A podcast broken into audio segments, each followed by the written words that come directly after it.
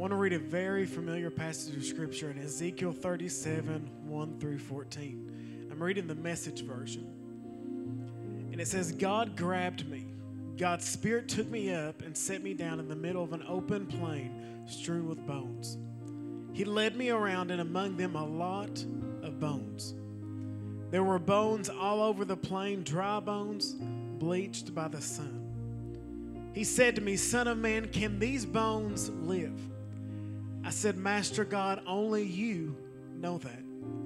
And he said to me, Prophesy over these bones. Dry bones, listen to the message of God. God the Master told the dry bones, Watch this.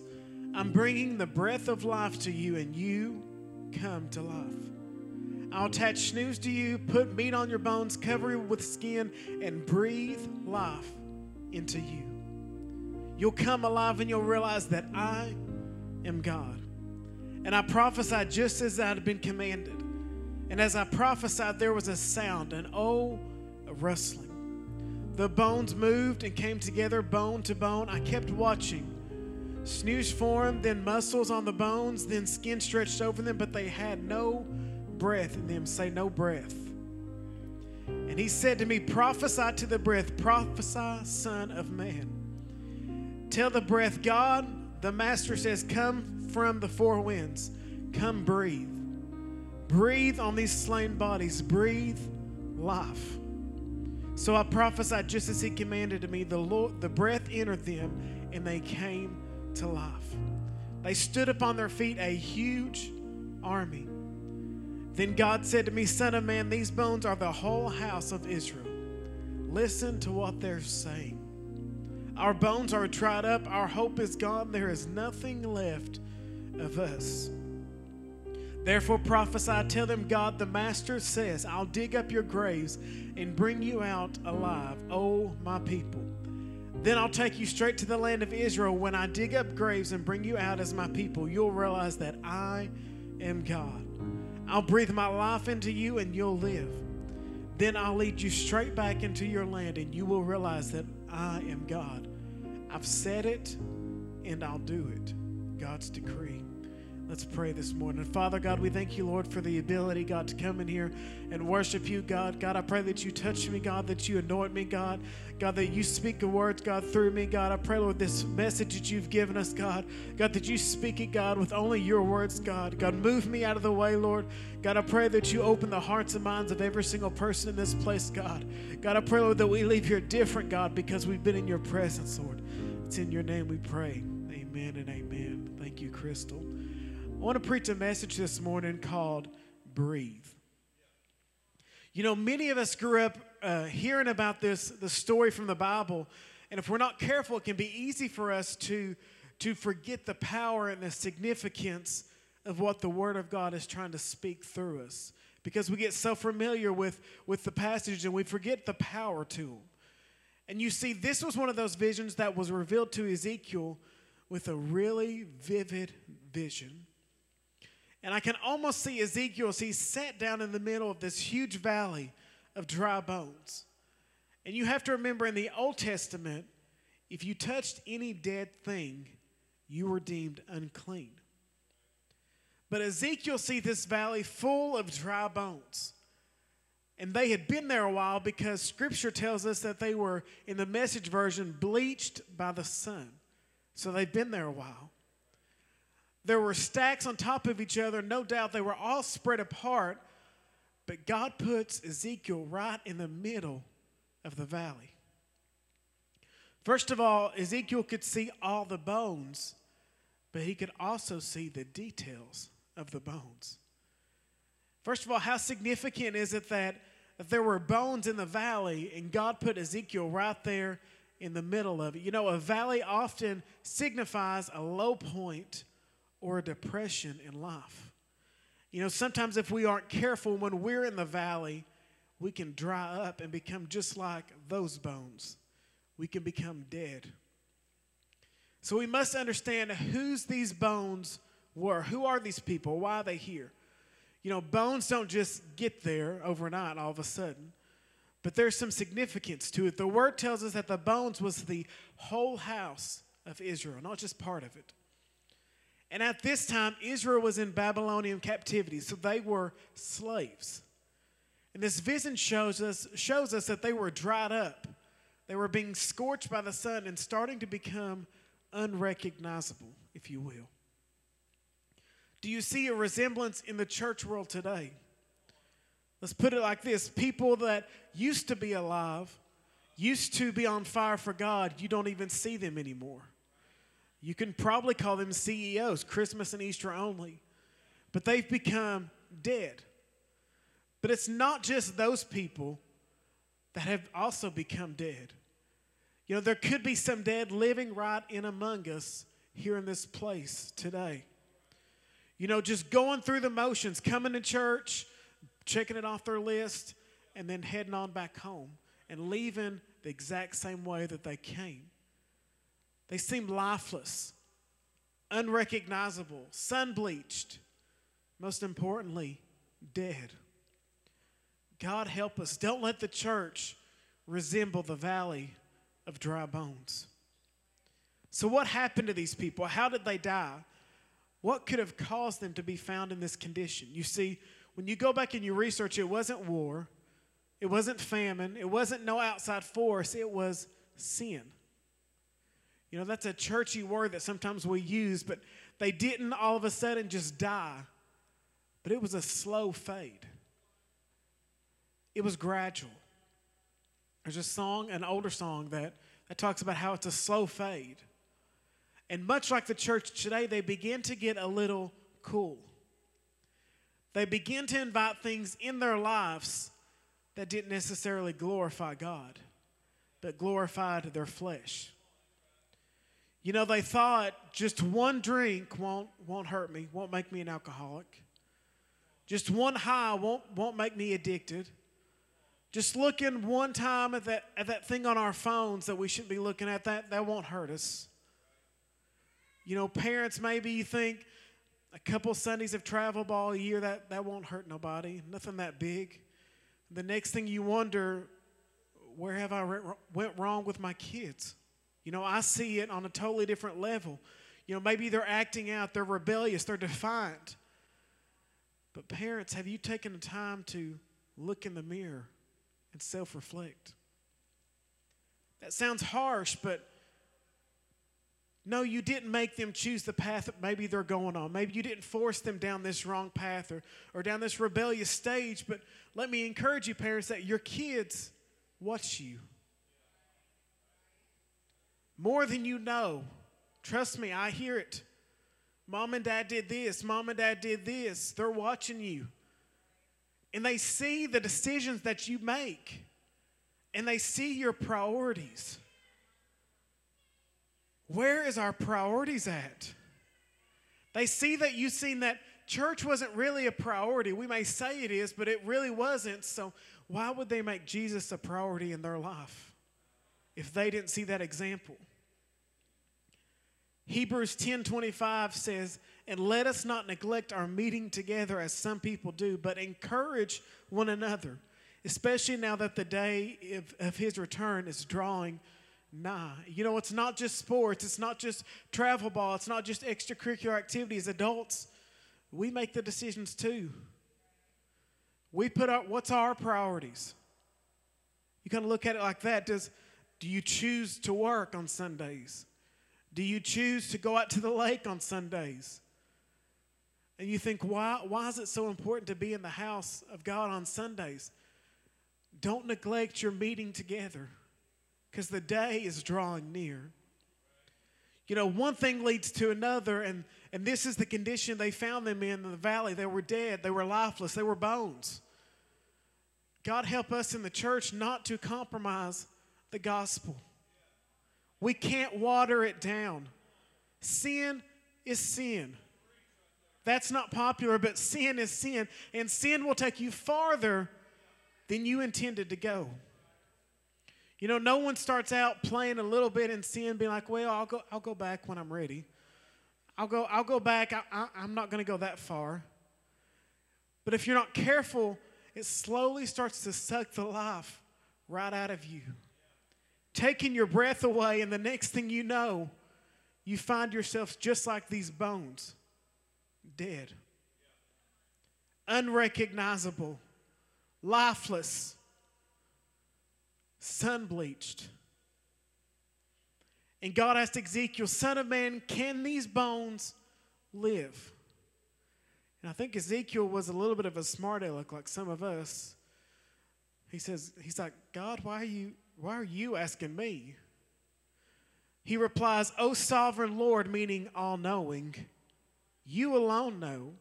He's like, Lord, don't ask me. You know. But Lord, it doesn't seem possible, but you know if they can live. See, their own prayers seem to reflect no hope. Let's look at Ezekiel 37 11. It says, Then God said to me, Son of man, these bones are the whole house of Israel. Listen to what they're saying. Our bones are dried up, our hope is gone, there is nothing left of us. Sounds like us today. We throw ourselves a pity party. Oh, I've given up all hope. Forget it. You see, there is faith in Death Valley.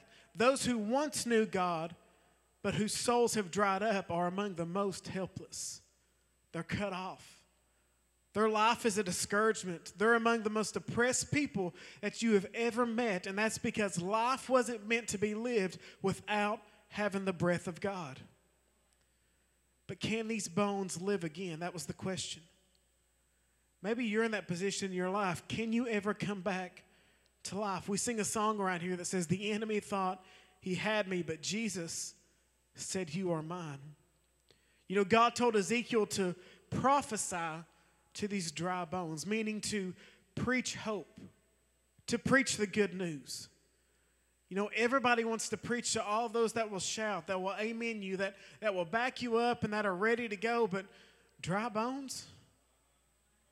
They're about as dead as your 845 crowd. I said that earlier, and they they took offense to it. But really, God, dry bones?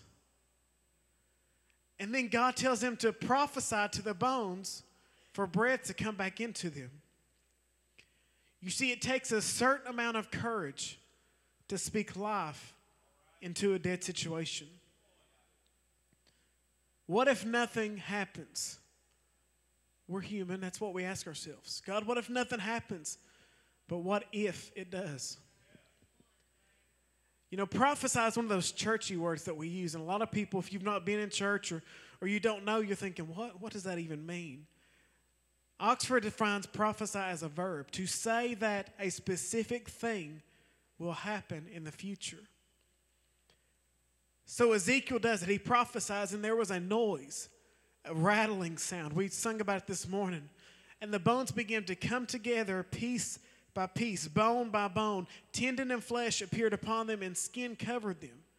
So I just imagine this massive valley of dry bones. All these bones, they begin to rattle, and you can hear the sound.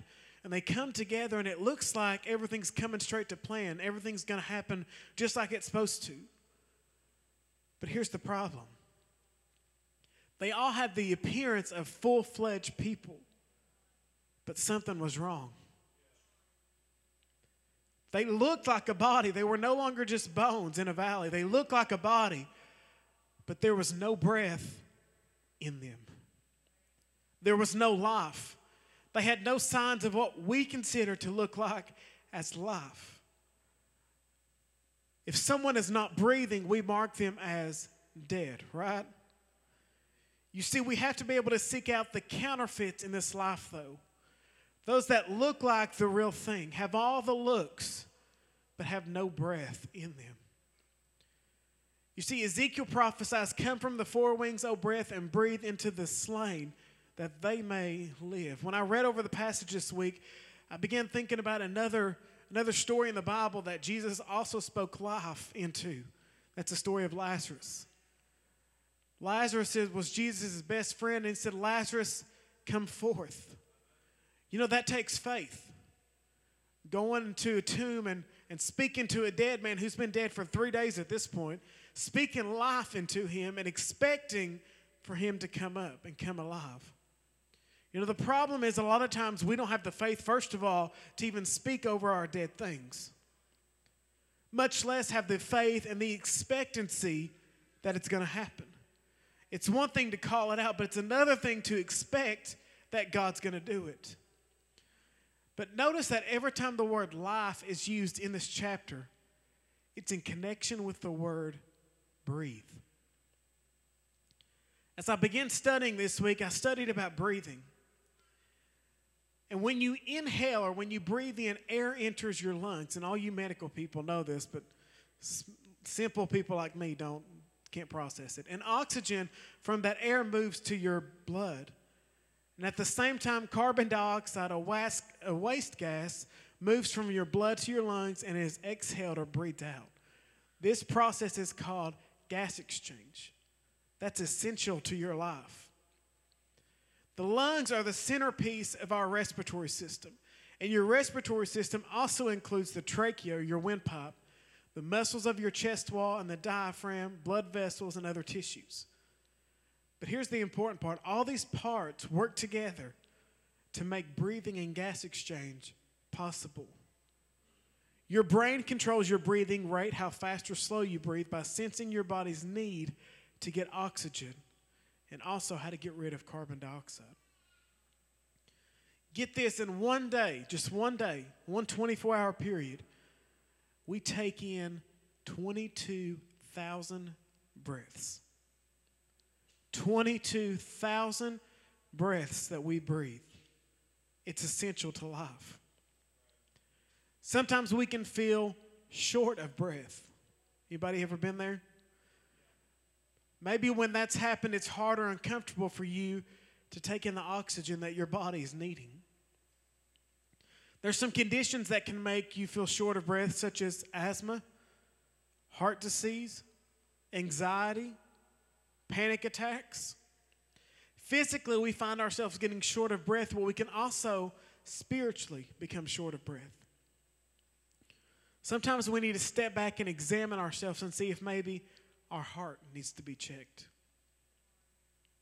Maybe bitterness has taken root in your life. Maybe jealousy has taken root in your life. Maybe you've let anxiety take root in your life. You know, Abby shared last week, and she shared it earlier, something that Natalie Grant exhorted about, about how in a scientific study, raising your hands above your head for two minutes can help in a stressful situation. That's what science tells us. That tells me that we were made for this posture. We were made to surrender. And I also began researching, and I found that doctors also recommend that when you're having trouble breathing, don't miss this, breathing to put yourself in the same exact posture. When you're out of breath, raise your hands above your head.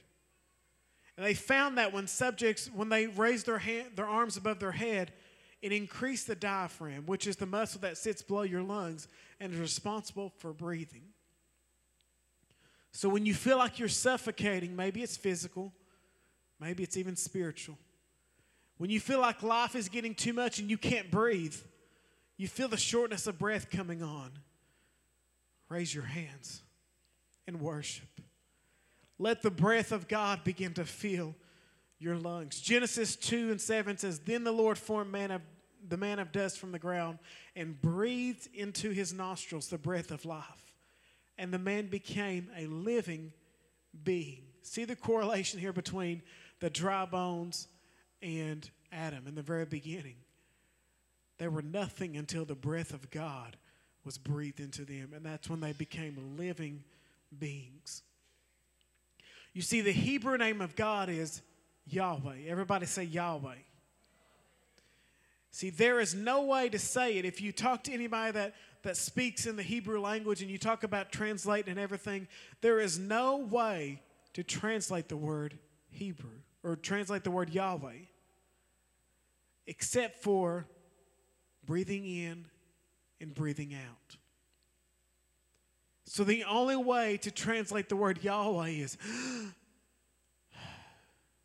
literally the two syllables. The first one's breathing in, the second one is breathing out. So when you breathe in and breathe out, we are speaking God's name. Think about that. He breathed us into the breath of life, and we still retain that breath. You see, when the natural act of breathing is viewed in this light, the name of God is everywhere. What's crazy is atheists, without even knowing it, are saying the name of God. The lost, without even knowing it, are saying the name of God. A baby's first cry when they're born is calling out to God. The sighs of a sufferer wordless appeals to the God who hears. And when we speak God's name, when we stop speaking his name, when we stop breathing, we die. The breath that Yahweh breathed into Adam's nostril gave him life and set the course for the whole human race to speak of God when respiring. When Jesus' breath of his disciples imparting peace, forgiveness, and the Holy Spirit all at once, he was in effect speaking God's name. Let's look at John 20, 21 through 23. Again, he said, Peace be with you. As the Father has sent me, so I am sending you. Then he breathed on them and he said, Receive the Holy Spirit.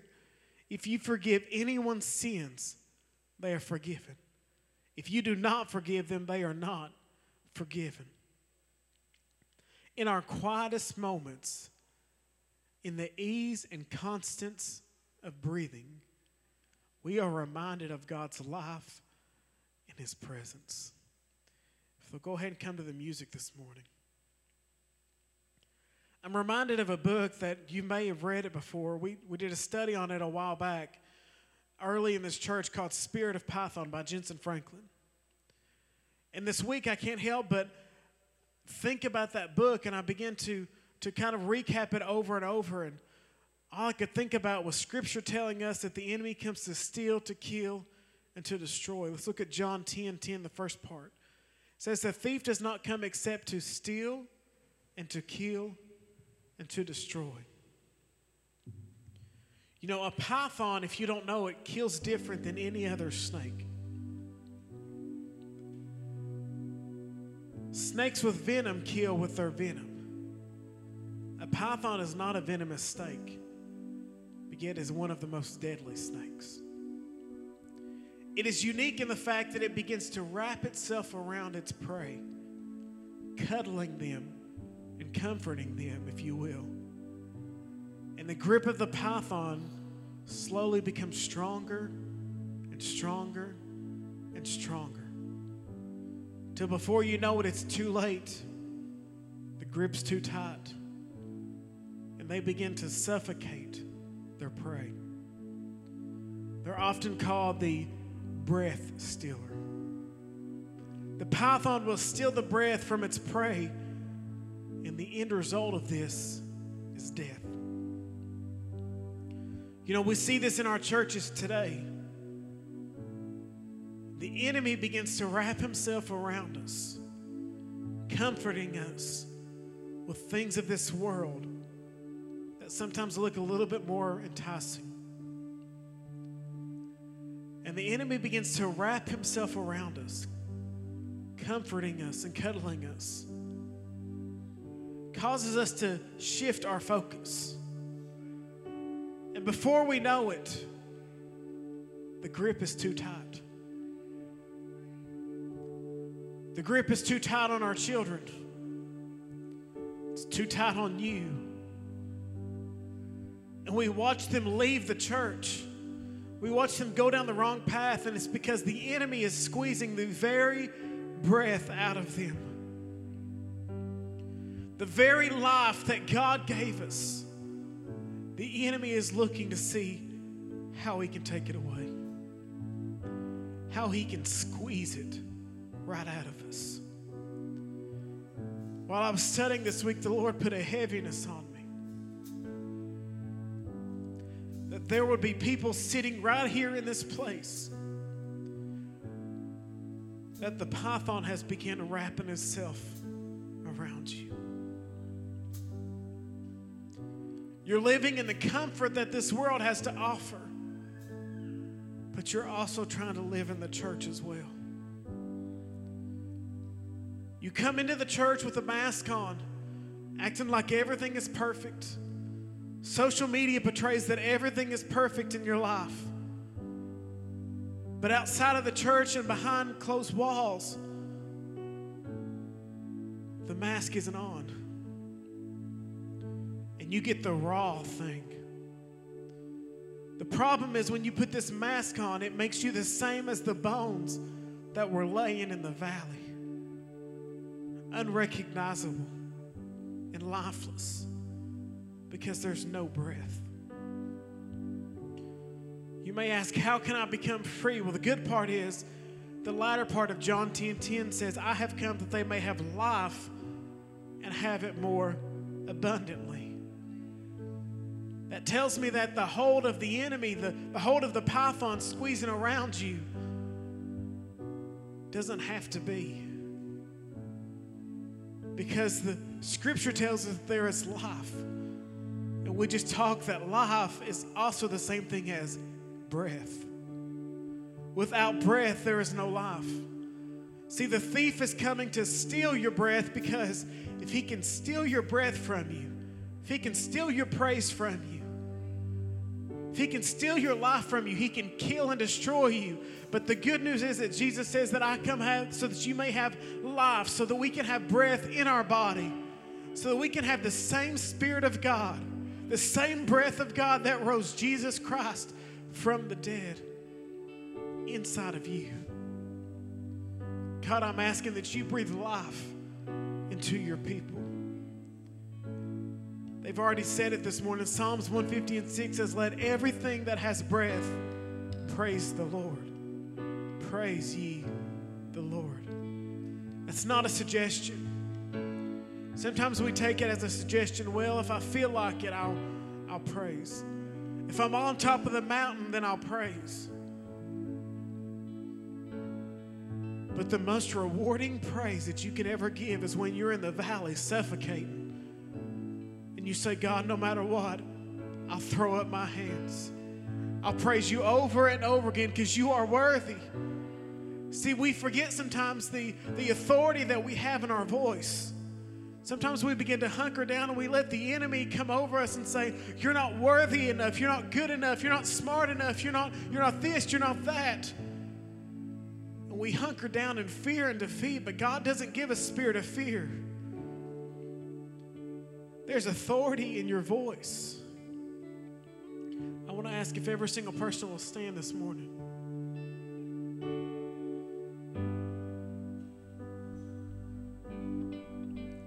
This altar calls for for everyone. First of all, is there anybody with every head bowed and every eyes closed?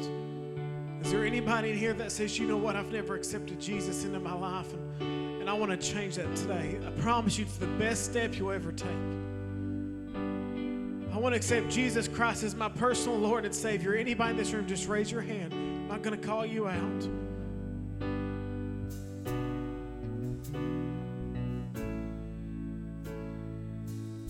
All right, you can look at me The second part of this altar that the Lord began to deal with me was that there are people who are spiritually suffocating in this place. The python is wrapping himself around you, squeezing the breath right out of you. And you feel hopeless, discouraged, beat down. And God's saying, let me breathe the breath of life right into you. Then there are those of you that want more of God. You want God to breathe the very breath through you and receive more. John 20, 22 says, Then he breathed on them and said, Receive the Holy Spirit. If you've never received the baptism of the Holy Spirit with the evidence of speaking in other tongues, I want to encourage you. It's not weird. It's a privilege. It's a gift that is freely given. Maybe you need to be refilled. You've not been filled in a long time. This is for you today. Then I know Caitlin thinks I'm crazy because I, I was up at youth camp this week and I ordered something on Amazon. And she, she sees our Amazon list. I know she thinks I'm crazy, but it's okay. I ordered these on Amazon and I thought, Lord, I hope they get here in time. And I thought, how am I going to use them? Order these bones here. Lord began to reveal something to me. There are people in here who feel like this dried up, unwanted. Feel like you're not a part. No sign of life. Dead. And you think, what? How can I fix this? And I saw what the Lord is trying to do.